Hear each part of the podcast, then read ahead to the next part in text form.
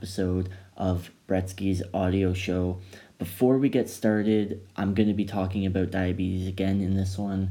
But before we get started, I would like everyone to, if you could, um, share the podcast and leave a rating or review underneath. It really helps out. And I also like looking to see what kind of feedback there is. Um, so you might notice that I sound a little bit different right now. That is because I have traveled halfway across the world um, to start, well, start my two weeks of quarantine before I start back at my university. Um, so I'm in a dorm right now. Um, it is a bit echoey, so forgive me if I don't sound the best, but it isn't bad, and well, I hope it's not bad, and I'm hoping that this will do because I don't really have another option. So, anyways, um, yeah, share and leave a review underneath um, the podcast, and I'll just get right into it.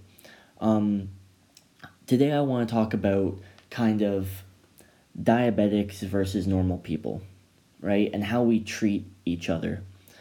Um, something that, you know, I often feel as a diabetic is it is very easy for others to treat me differently. And often they think that they feel like it's just being nice or genuine or concerned. And oftentimes they don't realize that it really actually makes us feel like degraded or makes us feel like there's something wrong with us. Um, and that we bring like an inconvenience to them or bring an inc- inconvenience to the world. See, like normal people aren't really exposed to the world of diabetes the same way we are, obviously, being diabetic. Um, similar to how people kind of, this would be similar to how um, right now in the world there's a lot of uh, racist um, activism, or not racist activism, but things that the BLM movement is basically a big thing right now. And that comes from black people trying to share what struggles they go through to other cultures, especially white people. And it's similar to this in the way that people who are normal don't understand how, how the life of a diabetic. And people who are white often find it hard to understand the life of any other culture, whether it be black, Asian, or any other culture. Now, sometimes it, it could be ignorance, yes, um, but oftentimes it's just the fact that there's different experiences, different lifestyle, and it's a different culture, and you haven't grown up and experienced the same things that we have. Now, there are kind of uh, stages to this. There's family and friends. I know my family uh, being around me and being around a diabetic, they see things that I have to do on a daily basis and they start to begin to understand them. You know, they start to realize, oh, hey, he needs to check his blood sugar often, or hey, he needs to take insulin before he eats. Whether they are told this or not, they start to pick it up. But the thing is, is that it's easy to pick up visual things, but it's harder to pick up the invisible things. So, why would we ever say compare the two normal people to diabetics? And to like realistically, I don't think that we really should compare the two, but oftentimes we do. And oftentimes we don't even realize we're comparing the two. For instance, a result of comparing the two might be the way you act towards diabetics. And I think that it kind of depends on our approach. See, there's the one side where we come across as caring and loving and concerned, which oftentimes can make us feel like we're some sort of uh, sympathy uh, kind of uh, experiment or something. Like people feel bad for us. But then again, there's also the other side where people say, oh, well, they want to be treated like normal, so I'll treat them like I treat everyone else. And those people, some of those people are great, but some, some of those people also happen to treat others poorly. And it can make us feel uh, terrible about ourselves just as a general human being. And also, those people might not understand that, you know, being diabetic is more of a struggle or there is something added to our lives that makes it a struggle um, compared to a normal person.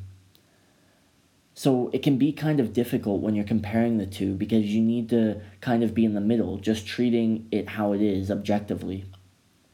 The best way I would describe any long term health condition, but the best way I describe being type 1 diabetic is it, this would be a good example is every normal person on earth is running a 100 meter dash. And so are the diabetics, so are the long term health condition people.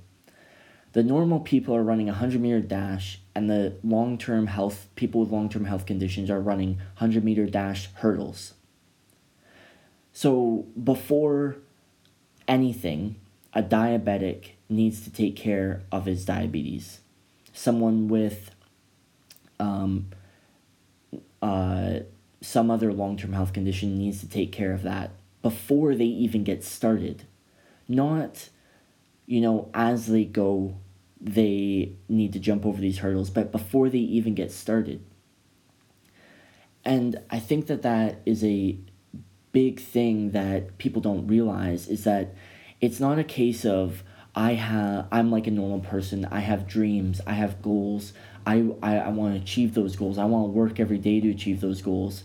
And what happens is, you know, every so often we get a little hiccup of, you know, our diabetes was out of whack or something like that. No, it's it's a 24/7 job essentially.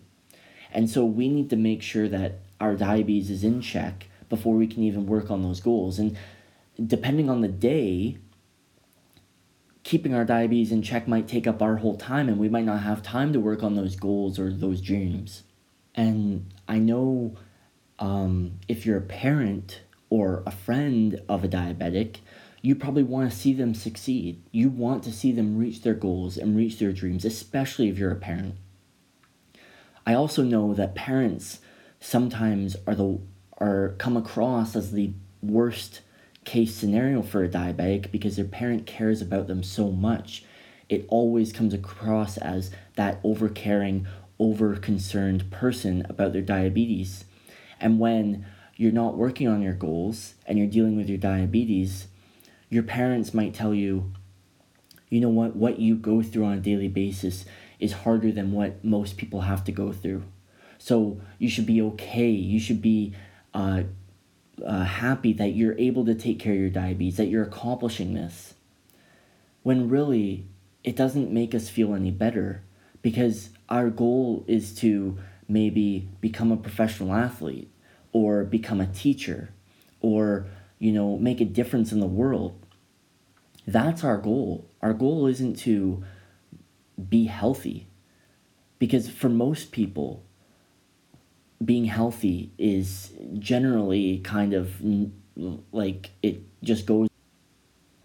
And i mean honestly one of the biggest goals for diabetics and it's not even a goal it's just the way we feel is uh, we have this in like earning to be normal.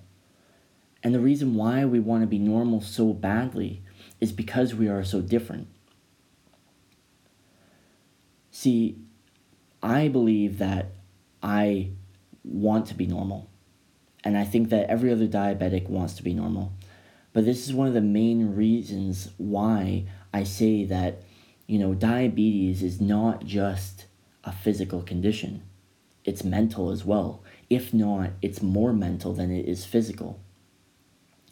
Which is a shame because, like anything in life, we cannot see the mental, and it makes it even harder to understand.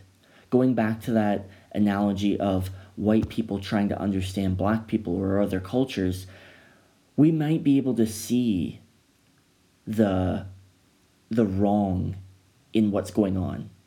we might be able to see the facts and overall what I've wanted to say in kind of this episode is that not only do many people not understand diabetes, especially type 1 diabetes,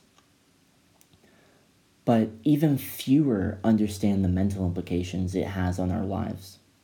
So I just wanted to bring some awareness to some stats and some facts that diabetics not only have um, a higher chance of developing physical complications down the road, but they actually also have a higher chance of developing mental complications. Many, many type 1 diabetics develop depression, anxiety, and we all know that depression can ultimately lead to things as bad as suicide. And those are just a few things that mentally we can we can develop. Not we go through a period of depression or not we go through a period of anxiety, but we can develop it permanently. So in conclusion, I'm not trying to say that we should treat diabetics differently. If anything, I'm trying to say the opposite. We should treat them the same way we treat others because treating them differently can lead to us feeling like something is wrong with us or us diabetics or that we ha- are of less value. So that is the episode today. Again, I'd love if you could share this episode or any of the episodes and the podcast or leave a review underneath because I'm always looking for feedback on this. And next week, I'm hoping that we'll cover the opposite side of this kind of mental game with diabetes and we'll cover some help for actual diabetics rather than this was more for the people treating people treating diabetics, the normal people. Next week will be for the actual diabetics. Anyways, thank you for listening. I'll see you next week. Peace.